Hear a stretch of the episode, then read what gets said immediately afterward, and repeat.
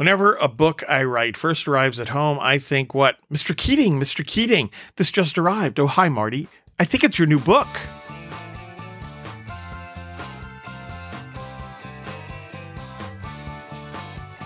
Hi, friends. Welcome to the Press Club C podcast. I'm Ray Keating. In this 115th episode, yes, I'm going to talk about my newest fiction work, For Better For Worse, a Pastor Stephen Grant short story. But first, a quick reminder on what the Press Club C is all about. Each letter stands for stuff we talk about. P is for politics, R is for religion, mainly Christianity. E is for economics, S is for sports, that second S is for stories, books, yeah, and writing, my own books, yeah. Other books, fiction, nonfiction, reviews, author interviews, and so on. C is for culture, pop culture, and otherwise. L is for life, the big catch all. U is for understanding, lessons in history and economics, for example. B is for business and entrepreneurship. And that last C in Press Club C is for conservative. Why? Because I am one. And again, we have to be very specific these days on what you mean by being a conservative. So I'm a Reagan, Kemp, Buckley, Coolidge, Lincoln, Madisonian kind of conservative. So, the new book, um, for better, for worse, a Pastor Stephen Grant short story. It's filled with action, some reflection. Um, it's the uh, 18th book in the series.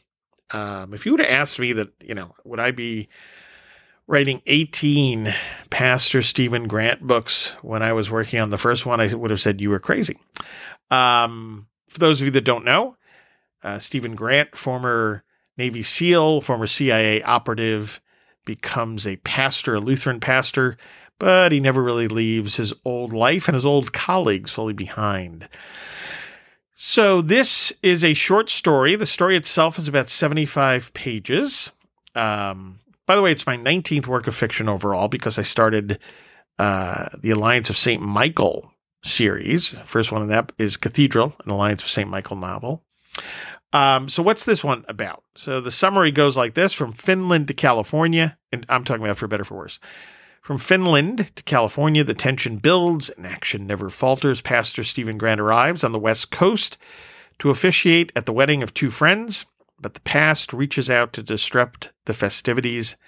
Ken Grant and his former CIA colleagues stop an attack by a team of killers sent by a powerful figure bent on revenge.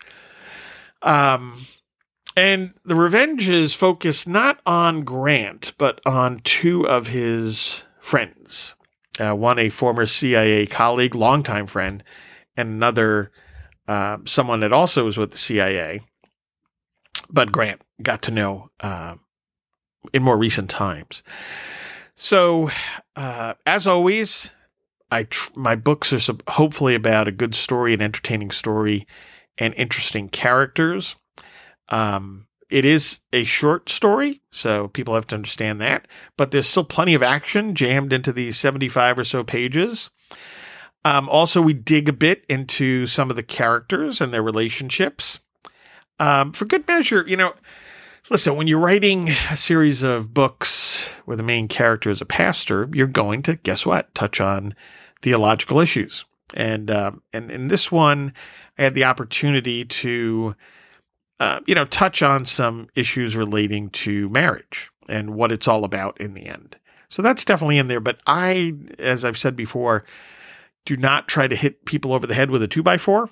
You know, the first thing is to tell a good story, an interesting story, entertaining characters, so on and so on. And um, I hope I do that. And then along the way, you get to say a few things, just like any author does. But you have to do it so it's part of the story, that it's a natural part of the storytelling and it's not, you know, it's not a uh, a novel that's just uh, you know a screed. Um, but we do, I do pack a lot into this, you know, less than 100 page story, and I hope again readers find it uh, interesting. Um, it was. You know, I want to. I'm gonna. Sometimes it's you're. Always, I'm always uneasy about doing this, but I want to touch on. You know, like the opening first review of this came from a, a Facebook reader, um, and it was very kind. Uh, you know, outstanding story. It's impressive how much um, she's addressing me on Facebook. You managed to cram, if that's the right word, into such a slender book. She enjoyed it. So that was very, very nice. Also, another person waiting for this book to come out. And I get this, I understand it because I, I when I wrote the first Pastor Stephen Grant short story, and now there are five, um, people hear short story, and a lot of people get, eh. But they're not, you know, it's not a 20 or 30 page thing, but it's also not 100 and 150 pages, right? So it's in that zone in between. And uh, I try to make these shorter stories just as compelling as my full novels. I mean, I think of them as novels. Um, I just think it would be unfair to, you know, tell somebody they're getting a novel and they get a, a story that's, you know, 80 pages long. So, yes, I, I go with the, the, the, the genre of short story. Um, this one person on Facebook very kind. She wrote, I'm general not generally into short stories, but I like yours. so that was cool. Um, and I appreciated that because I, I don't know if I can say that I'm necessarily into short stories, but when the right one comes along, hey, great, fantastic. It's just like any other form of storytelling. If you do it right, then people should uh, should go along with you and enjoy it. Um, so those are some nice things that people said, and I, this is where I'm another area of being uneasy. I, am perplexed. Listen, I, I've done a lot of types type of writing, many different kinds of writing. Yeah, okay. over the years, I was a newspaper columnist for over 20 years. I had great freedom there, so I got to read, write a lot of reviews, book reviews, movie reviews, television shows, and so on. Um, and I always tried to take great care. I mean, I took great care in writing each of my columns, but you know, you're you're, you're looking at something that someone else created, and you're bringing a critical eye to it, whether it's a you come out on the positive side or the negative side. Now, the age of the internet is different, right? I get that. um, and believe me, I have a thick skin. You cannot write a newspaper column for more than 20 years and have a thin skin. So I get it. I mean, I've listen, there are letters I got when I was a newspaper columnist that, you know, I actually stuck in a file in case anything ever happened to me one day. Um, so I've, I've got, I've seen it all. But it is interesting. And I've gotten this with the novels along the way a few times, um, where you get these these reviews that are contradictory within themselves. And I get it, you know, listen, people writing these are not professional writers, right? And they're um, and sometimes they're just writing very passionately. So I get all that, but it's it's very interesting when it's there's a, a kind of a blatant contradiction. Um, and I've seen this several times. The, the, reason I'm bringing it up was because one of the reviews that came up for the latest book was like this, um, where the person started out and was kind of cranky because I have. If you look at my books, like a lot of books, uh, the first few pages when you open it up are quotes about either this book or other books that people have said nice things, nice reviews. Fantastic. I believe me, I appreciate that to no end.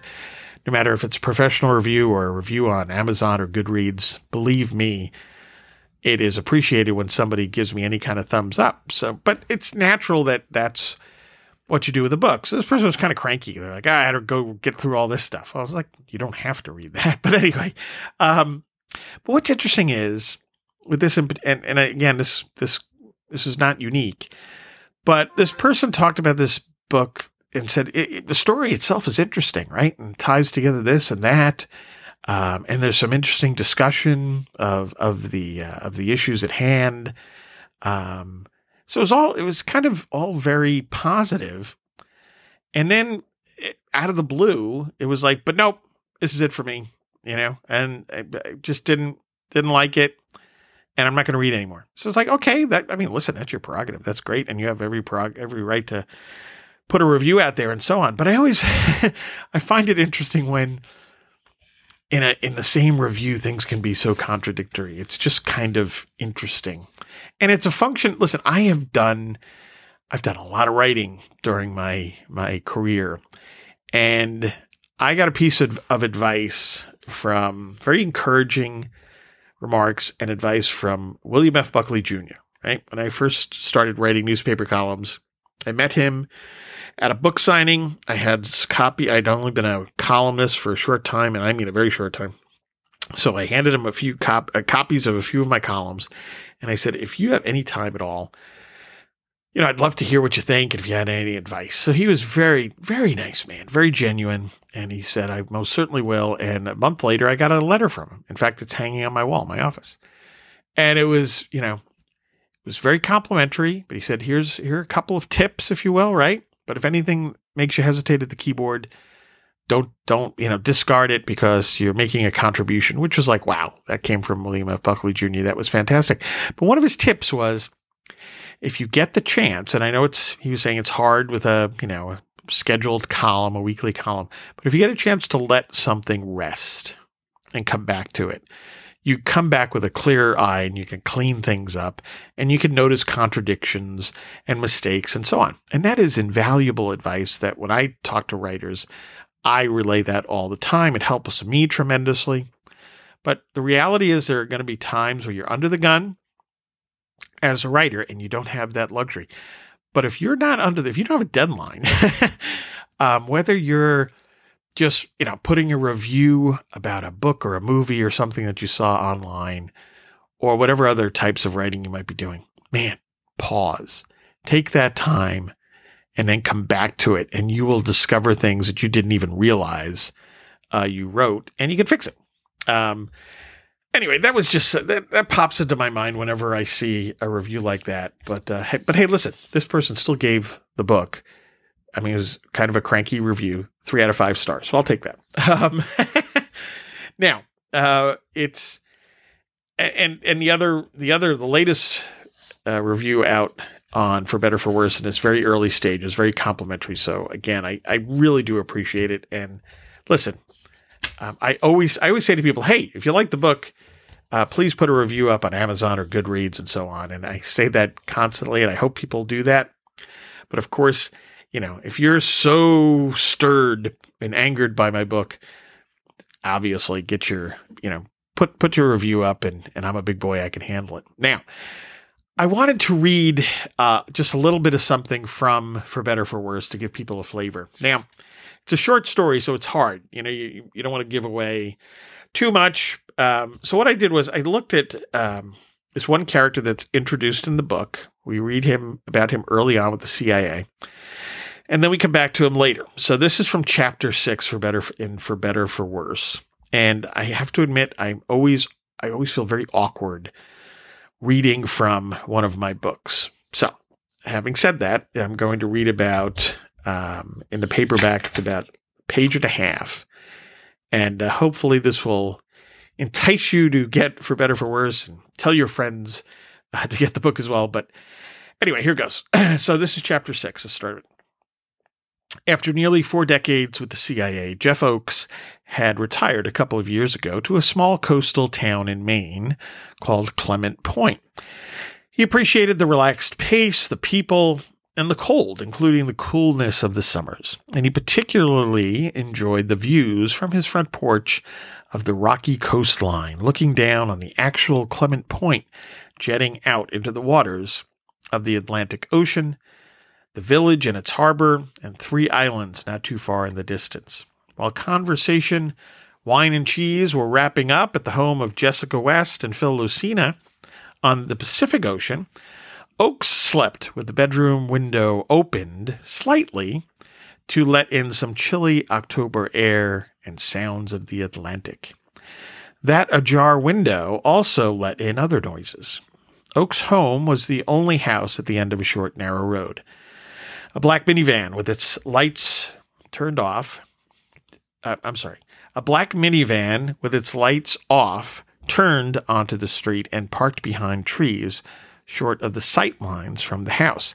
Three men exited the vehicle. Each was dressed in black from head to toe and carried a Sig Sauer P365 with a suppressor attached. They moved quickly and quietly toward the home and fanned out.